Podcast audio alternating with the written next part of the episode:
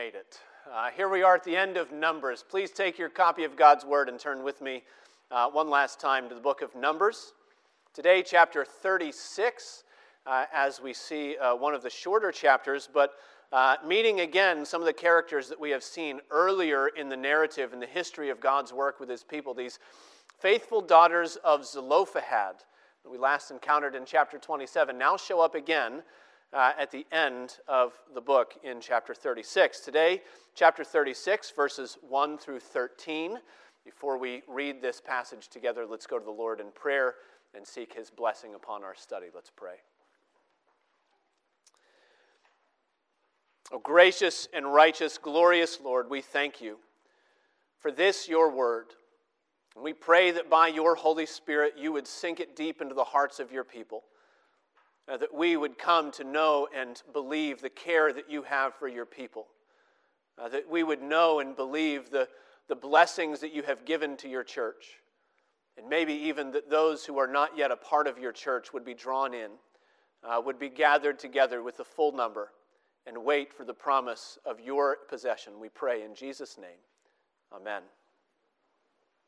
Hear now the word of God as we find it in Numbers chapter thirty-six. The heads of the fathers of the houses of the clan of the people of Gilead, the son of Machir, son of Manasseh, from the clans of the people of Joseph came near and spoke before Moses and before the chiefs, the heads of the fathers' houses of the people of Israel. They said, "The Lord commanded my Lord to give the land for inheritance by lot to the people of Israel. And my Lord was commanded by the Lord to give the inheritance of Zelophehad, our brother, to his daughters. But if they are married to any of the sons of the other tribes of the people of Israel, then their inheritance will be taken from the inheritance of our fathers and added to the inheritance of the tribe into which they marry, so it will be taken away from the lot of our inheritance. And when the Jubilee of the people of Israel comes, then their inheritance will be added to the inheritance of the tribe into which they marry, and their inheritance will be taken away from the inheritance of the tribe of our fathers." And Moses commanded the people of Israel according to the word of the Lord, saying, "The tribe of the people of Joseph is right. This is what the Lord commands concerning the daughters of Zelophehad. Let them marry whom they think best. Only they shall marry within the clan of the tribe of their father. The inheritance of the people of Israel shall not be transferred from one tribe to another, for every one of the people of Israel shall hold on to the inheritance of the tribe of his fathers. And every daughter who possesses an inheritance in any tribe of the people of Israel shall be wife to one of the clan of the tribe of her father, so that every one of the people of Israel may possess the inheritance of his fathers. So no inheritance shall be transferred from one tribe to another, for each of the tribes of the people of Israel shall hold on to its own inheritance. The daughters of Zelophehad did as the Lord commanded Moses. For Mahlah, Tirzah, Hoglah, Milcah, and Noah, the daughters of Zelophehad, were married to sons of their father's brothers. They were married into the clans of the people of Manasseh, the son of Joseph, and their inheritance remained in the tribe of their father's clan. These are the commandments and the rules that the Lord commanded through Moses to the people of Israel in the plains of Moab by the Jordan at Jericho." Thus far the reading of God's holy and inerrant word. May He add a blessing as we study it together today. Well, if uh, if the book of Numbers, uh, the end of it at least, feels a little anticlimactic to you, there are a few good reasons for that. Uh, the first is that the end of the book of Numbers isn't actually the end of the story. Uh, it's been six months or so now. We started this study together with a group of people gathered at the base of Mount Sinai, looking forward to the promised inheritance that God was going to give them. And even though the journey throughout these chapters has taken them awfully close to the promised land, they still aren't in it yet. In contemporary language, that means that the message of this chapter is to be continued. These are the laws, it says in verse thirteen, that the Lord gave His people in the land of Moab by the Jordan at Jericho. Laws primarily about what to do with the promised land, even though they're not yet in the promised land. So that way, really, it fits with the flow of the entire book of Numbers. The whole book of Numbers has been looking forward to what God was going to do to, for his people, even though the book of Numbers never gets to what God was going to do for his people. So if it feels anticlimactic, it is because, well, it is. This is not the end of the story. Far more importantly, though, uh, even the end of the story isn't the end of the story. You can read the sequel for yourselves later if you'd like. Deuteronomy is right there on the next page, and it gives us thirty-four more chapters that both begin and end in the plains of Moab by the Jordan at Jericho. You can keep on reading, of course. Finally, in Joshua, you get to the conquest. Finally, you get to the promised land and, and taking the inheritance for the people themselves. Finally, they arrive, but that book also ends with a cliffhanger. It also ends with a challenge to be faithful to the Lord in the future, and then the history just keeps on going. It keeps on going through the time of the judges, through the reign of the kings. It keeps on going through idolatry and through disobedience and through exile and through restoration. And by the close of the Old Covenant, God's people are back in the land. But you know, they're still waiting, aren't they? Waiting for the end of the story and the promises that God had given to their forefathers so long ago. By the time we get to the New Testament and into the Gospels, there is a ray of hope. We find in Mark's gospel there that the time is at hand. We find there that the kingdom has come. And you read on through those histories of Jesus, and by the time we get to Calvary, we hear the Savior on the cross cry definitively, Tetelestai. It is finished. It's done. It's over. Wouldn't you know it, he shows back up three days later. He's got a few more things to say to the people. Forty days after that, he's sending out his disciples, and he's telling them to make more of themselves, more disciples. two thousand years on, and we're still spreading the gospel, Lord willing. And we're still repeating that cliffhanger that comes at the close of the book of Revelation. Amen, come Lord Jesus. All of that to say that, well, we still haven't gotten to the end of the story. Really, Numbers fits very well in with the rest of the Scriptures, because not only Numbers, but all of the Scriptures are always looking with a forward-facing focus to what God will do for his people, though we haven't quite gotten there yet. And so perhaps it's good to end our time in Numbers with some unfinished business, because that is where we learn to trust in what God is going to do for his people. Now, you notice, perhaps, that in the beginning of our passage, maybe you, you recognize here a familiar struggle, one that you go through. It's the struggle of learning to believe whether God's word can be trusted. Learning to believe whether life will actually work out if you live it in the way that God has told you is best to live it. Verse two, the heads of the tribes of Gilead come near to the leaders of Israel, and they come with a question. They have found what they believe to be a potential loophole in the commandments of God. Specifically, they cite two direct commandments that they are afraid might be in conflict with one another. Verse two, they said, the Lord commanded my Lord, here's the first one, to give the land for inheritance by lot to the people of Israel. And number two, and my Lord was commanded by the Lord to give the inheritance of Zelophehad, our brother, to his daughters.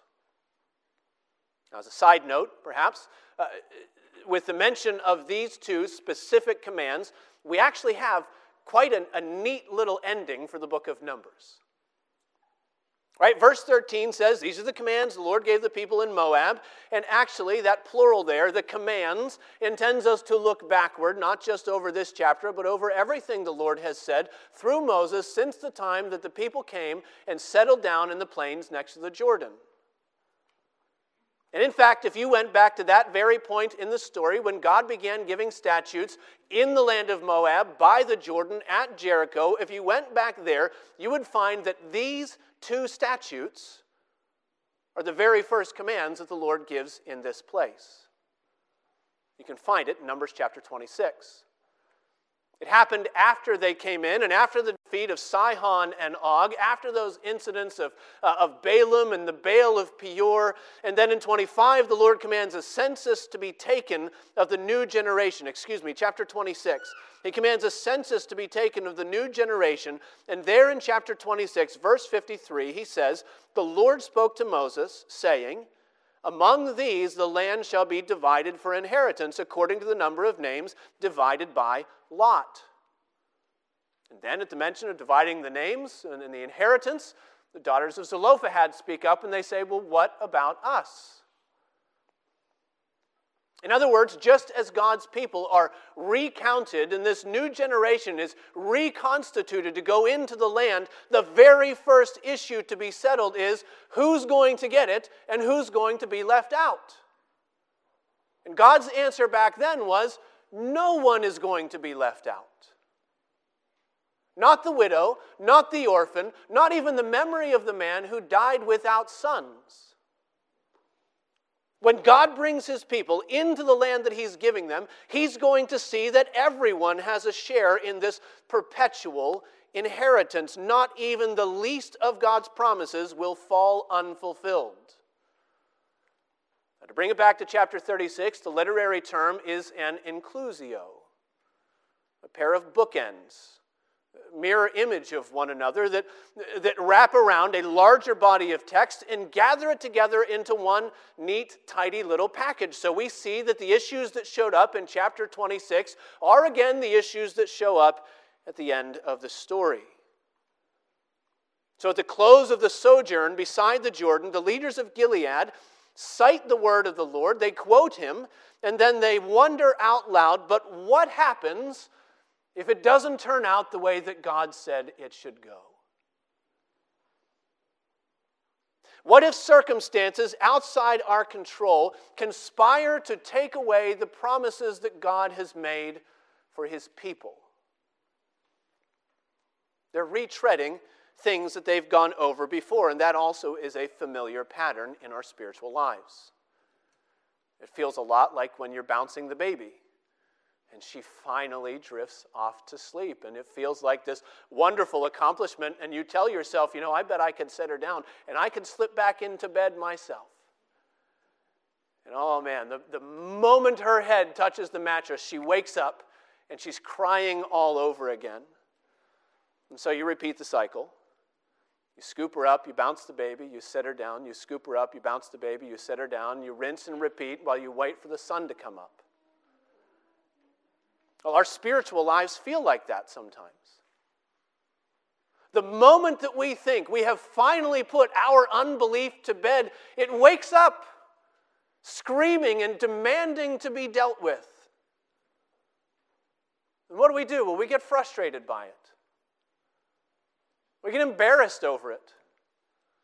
And people sit in the pastor's office and they wonder out loud why their sanctification still hasn't progressed to the point that the Christian life is light and easy the way that they are convinced it ought to be light and easy. Why hasn't it gotten any better than this yet? Of course, there could be some logical explanations, right? There could be an unrepentant sin that we're refusing to deal with. There could be some truth, some wonderful doctrine in God's word that we are neglecting to embrace, or it could also be the fact that the spirit is willing and the flesh is weak. Just like every generation of believers that's gone before us. And so it happens. We struggle to follow the same commands that the Lord has already given to us. We fight to believe the same blessings that he has pronounced already. We wrestle to hold on to the same old truths that, you know, we could have sworn we had believed by now. And over and over again, the same issues of our faith seem to resurface even after we thought we had buried them. Doesn't your faith ever seem like that? Maybe I'm the only one. I suppose I could be alone, but then I know that I'm not, because every time I open the scriptures, I find God's people dealing with recurring spiritual issues all over again. I see it all through the pages of scripture, struggling through unfinished business in their souls.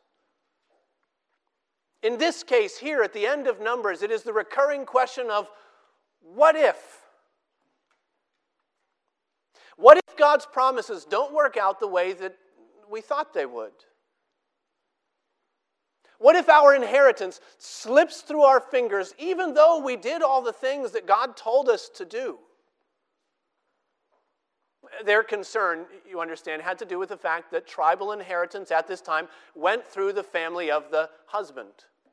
In any marriage relationship, the tribal inheritance went with the husband. And so there was a potential, I suppose, that these women might lose what the Lord had given them if they chose to marry outside of their tribal designations. The Lord had given them a safeguard. They mention it in verse four. The Lord had given them the year of Jubilee. Once every fiftieth year, when all the slaves were to go free and all the debts were to be canceled and all the land was to be given back to the family that the Lord had given them, except the year of Jubilee dealt only with land that had been sold and not land that had been inherited.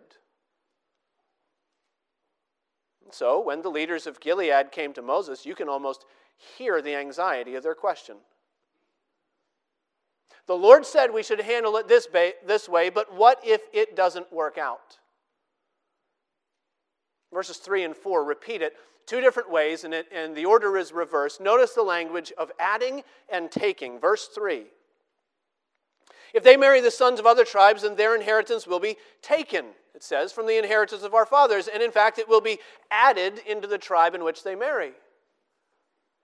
Verse four, even at the year of the Jubilee, their inheritance will be added into the tribe in which they marry. It will be taken from the inheritance of our fathers. And as so often, the main point is right there in the middle at the end of verse three. So it will be taken away from the lot of our inheritance. It might sound like a foreign concept to you. It might sound like some ancient issue, but it's the same struggle that you face every day. What if something happens? And what if someone screws up? And what if some unexpected circumstance somehow nullifies the promises of God? And what if everything he said he will do somehow fails to materialize for his people? What if?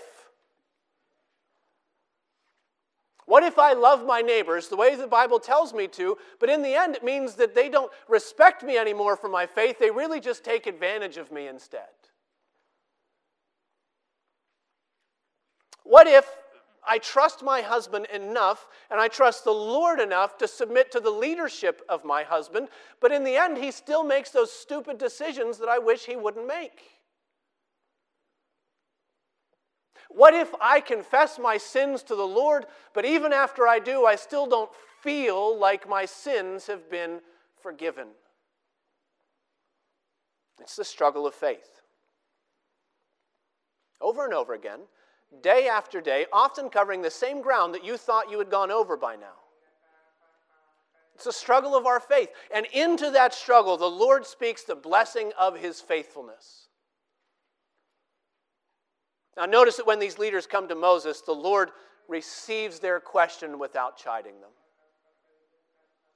Verse five, by the command of the Lord, Moses said to the people, the tribe of the people of Joseph is right.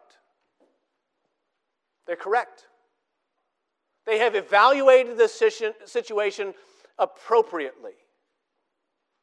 Not, by the way, that the, the Lord needed their uh, advice or counsel. Not as though he hadn't foreseen this snag in the plan himself. Not as though he needed their detailed analysis to work out all of the issues.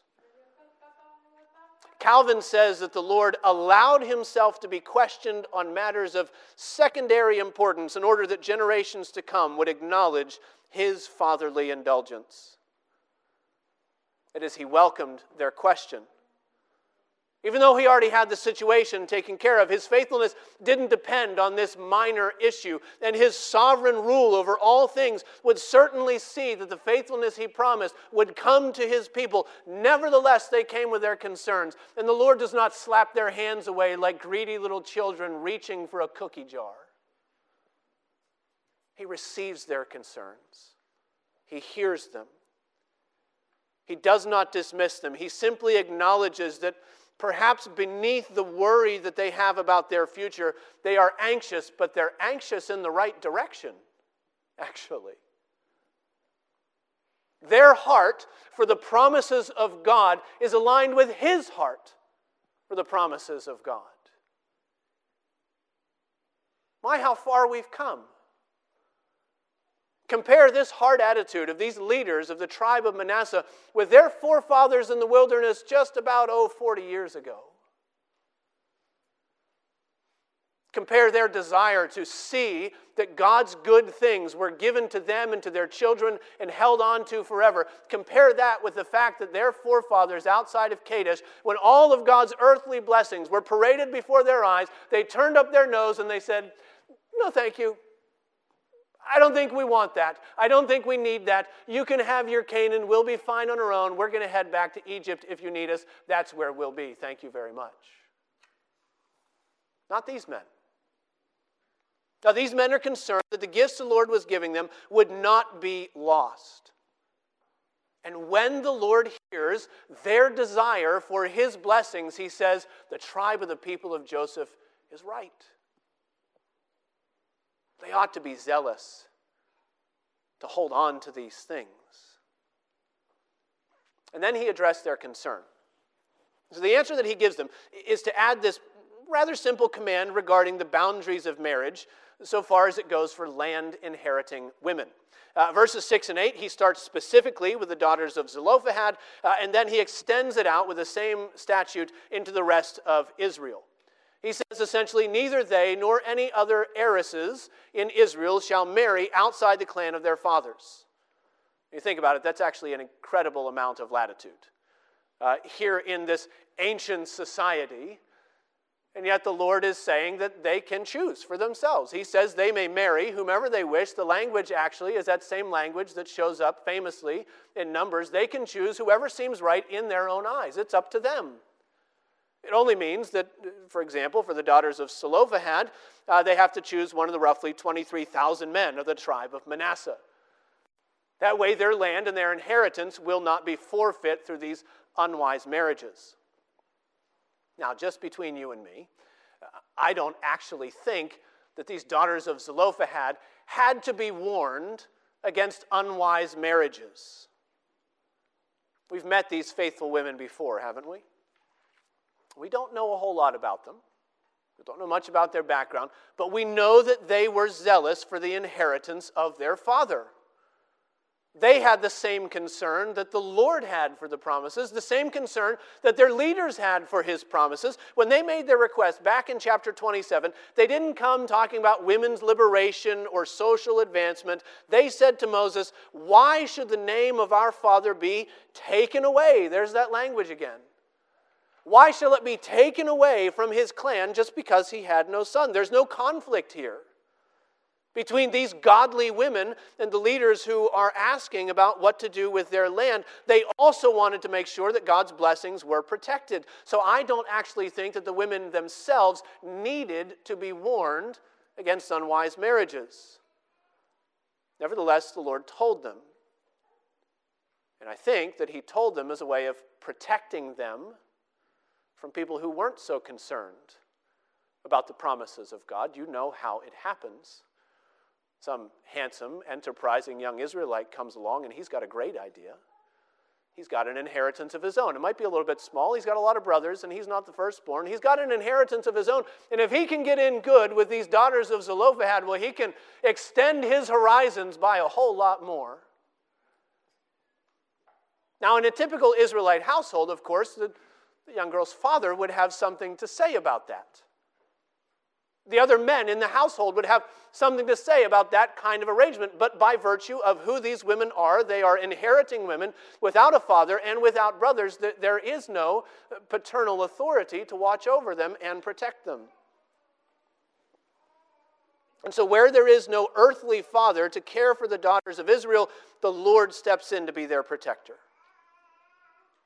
It's true that he does it by slightly restricting their freedom, by giving them laws, by giving them commandments, but he gives them laws in love and mercy. He gives them laws in compassion to keep them from giving up the blessings that he's given to his people, to keep others from stealing those blessings away from them. So sure, there's probably somebody somewhere gritting their teeth and grumbling under their breath about misogyny and paternal oppression. Right? But this is not about an abuse of power. This is about God's faithfulness. His faithfulness, quite frankly, not just to these women, but to all of his people. So the leaders of the tribe of Gilead come with their twofold anxiety over what's going to happen with the land. The Lord answers with a twofold declaration of his intent. Do you notice the way that it is almost repeated verbatim, verses seven and verse nine? Verse nine says, "So no inheritance shall be transferred from one tribe to another, for each of the tribes of the people of Israel shall hold on to its own inheritance." I know that it comes to us in the form of a commandment. It is another one of these Old Testament laws, right? I know it looks like one more rule on top of another bunch of rules, but what looks like a commandment really is a promise in disguise. We've seen this before in Numbers. Back in chapter fifteen, immediately after the Lord condemned that Exodus generation. They rebelled against him, and they did not want what he gave them, and so he sent them out into the wilderness to die in the desert for forty years. He said, "Not a single one of those who came out of Egypt will set foot in the land that I'm giving to my people." And then verse uh, chapter fifteen steps in right after Kadesh. It steps in with a bunch of boring laws.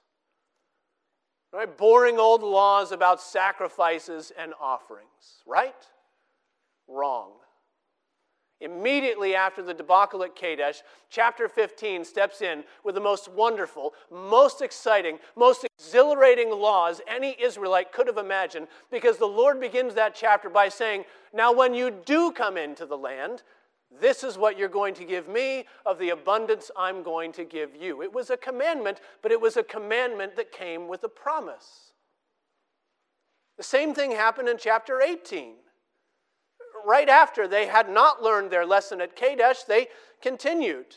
The rebellion of Korah in chapter sixteen, and the budding of the, uh, the staff of Aaron in chapter seventeen. All the tribes thought that they didn't need priests and Levites to stand as mediators between them and God's holiness. And what happens?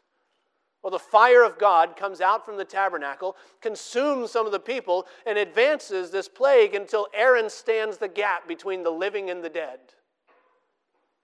And then here comes chapter eighteen with a bunch of laws about the duties that the priest and the Levites shall maintain throughout all their generations. It's a commandment that comes with a promise. The Lord will not neglect the needs of his people. He will show up and he will continue to do for them what they need. You see that repeated several times throughout the book of Numbers, and so we see it repeated here as well. Well, the people come to the Lord with their anxieties about the future, and the Lord gives them one more set of laws. But it's a commandment that comes with a promise. Every tribe shall hold on to the inheritance of their fathers. What does it mean? Well, it means that when God's people come to him with concerns and hang-ups, worries about whether his word can be trusted, the Lord does two things. First, he receives them gently like a loving father. Second, he reminds them slowly and deliberately that his plans have not changed in the midst of their struggles. He reminds us that our circumstances are not a challenge to his goodness, that our doubts are not an obstacle to his ability, and he has chosen good for those who love him, and he will not allow his goodness to be abandoned. Now that brings us at last to the end of this chapter and to the close of our time in the book of Numbers. And it's here where I think we have to do a bit of translation out of the Old Covenant context and into the New. Specifically, when we're talking about land and inheritance and all these possessions, specifically, here is where we need to remember that the Israelites' enjoyment of the land of promise is itself an outward expression of their covenant with the Lord, but it is not the covenant itself. Let me restate that. Sometimes we fall into the habit The bad habit of mistaking the presence of Israel inside of Canaan with the bond of spiritual salvation that God has established between himself and his people. And so we look through the history of Israel and they say, well, well, where are they? Are they in or are they out? Are they inside the land or are they outside of the land? Are they enjoying God's favor or are they recipients of his wrath? And it seems like a simple way to handle things because this promise of land is contingent. And the Lord gives it to them, and he says, when you obey, you'll stay and you'll flourish, and when you do not, I will remove you. And we've seen that as you look through the history. We saw it in Numbers. They came to the edge of the land, and they rebelled, and the Lord said, out into the wilderness you go. And then a generation later, here comes this new people with faith in their hearts, and he says, now's the time.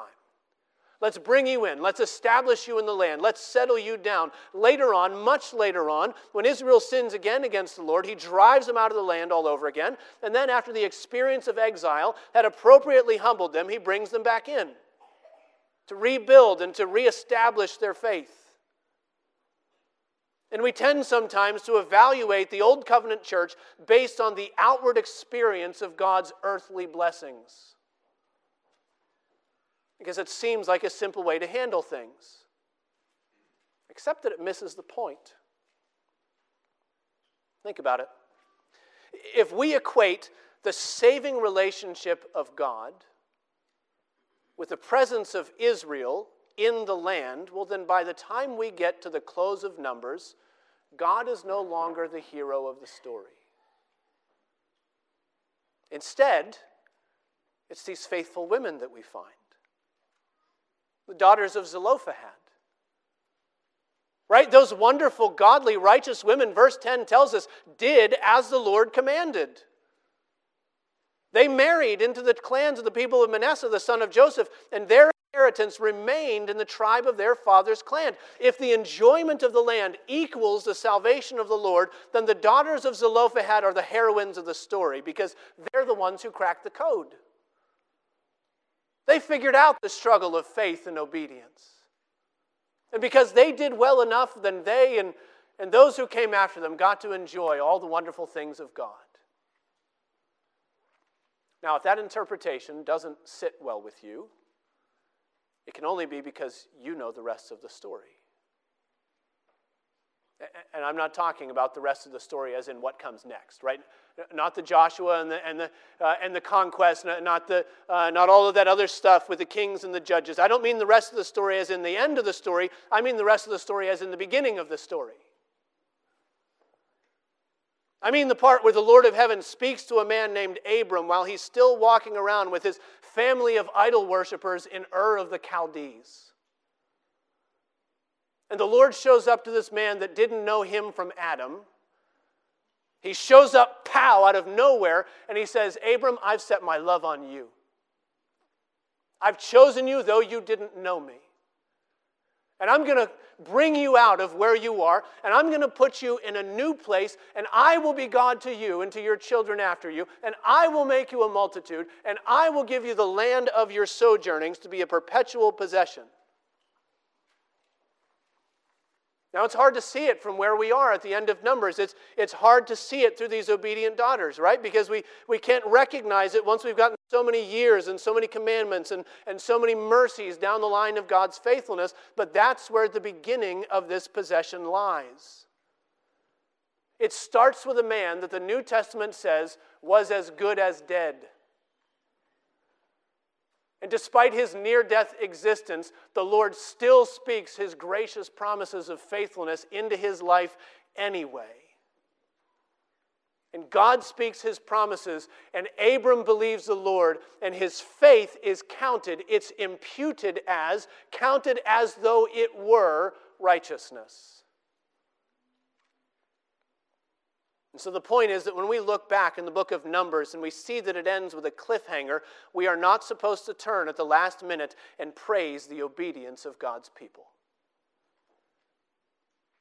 We are supposed to look with wonder and awe at the God who steps into our human struggle, who enters into the mess that we're in and still declares his goodness and his blessings anyway.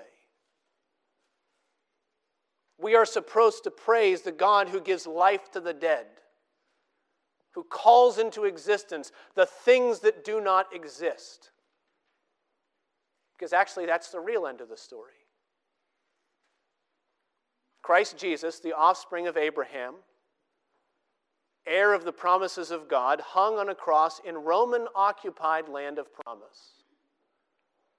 He hung there, and he bled, and he breathed his last, crying out, Tetelestai. And when he said it was finished, he meant the struggle of faith. The perfect, sinless, flawless obedience of the only servant of God who never swerved for a nanosecond from the commandments of God. He never once doubted the goodness of God's promises. He never once harbored a thought of burning animosity. He had no selfish ambition for his own plans at worldly achievement.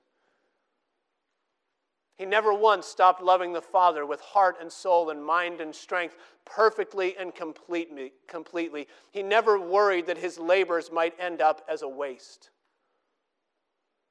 Folks, when you think of the passion of the Christ and his sacrifice, do not shrink it down to the twelve hours that happened right before he breathed his last.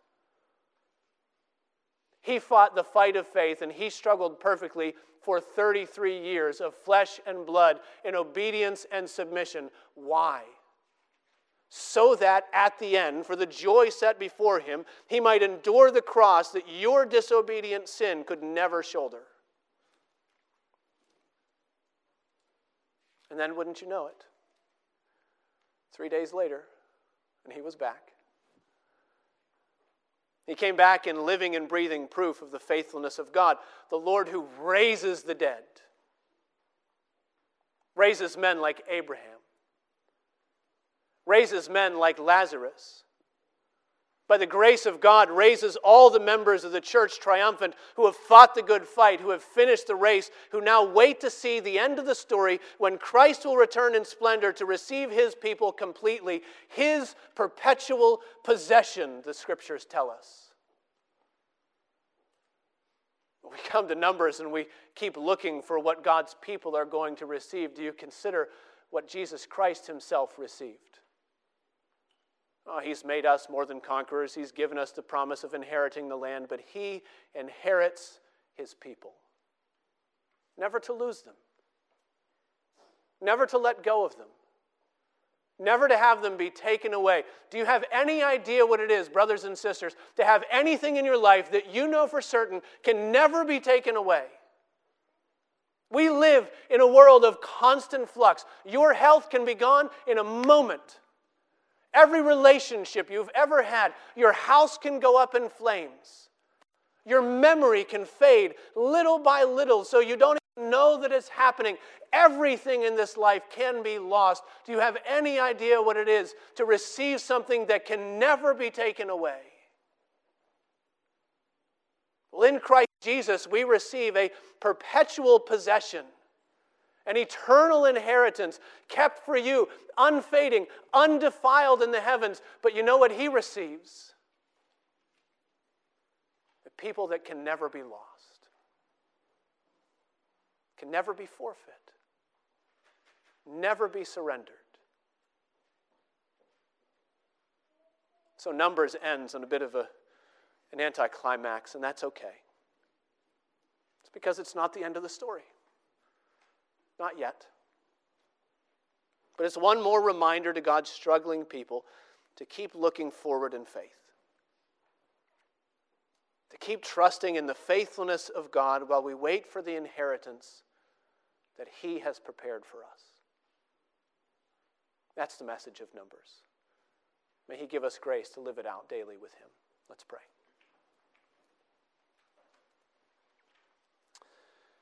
O Lord our God, we thank you that you have given us the seal of inheritance by the grace of your Holy Spirit. We pray that for all those that you know as your own, we would find the grace of believing that we have been made Christ's forever. We pray also for those who don't yet know that you would seal them as well. Give them that perpetual possession in Christ the Lord and make them part of his heritage to the ends of the earth. We pray in Jesus' name. Amen.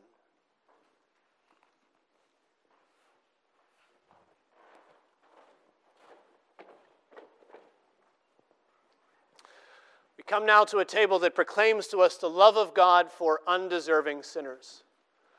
Those of us who have no right to claim any uh, goodness and possession with the Lord, because we are still strugglers, all of us, whether redeemed and regenerate or whether still waiting, all of us struggling, and we don't come by our own uh, piety, by our own righteousness, but the table set before us reminds us that there is fellowship anyway, in spite of our unrighteousness, right in the face of our impiety. It shows us that Christ has done all that we could not, to give salvation to his people. This table is a reminder that there's fellowship with him.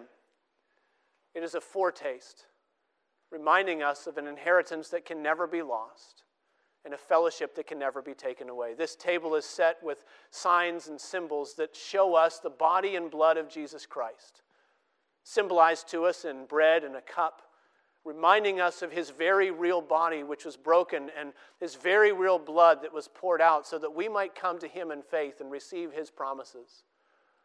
This table is for all those who know what it is to trust in the Lord Jesus, those who profess publicly that he is their Savior.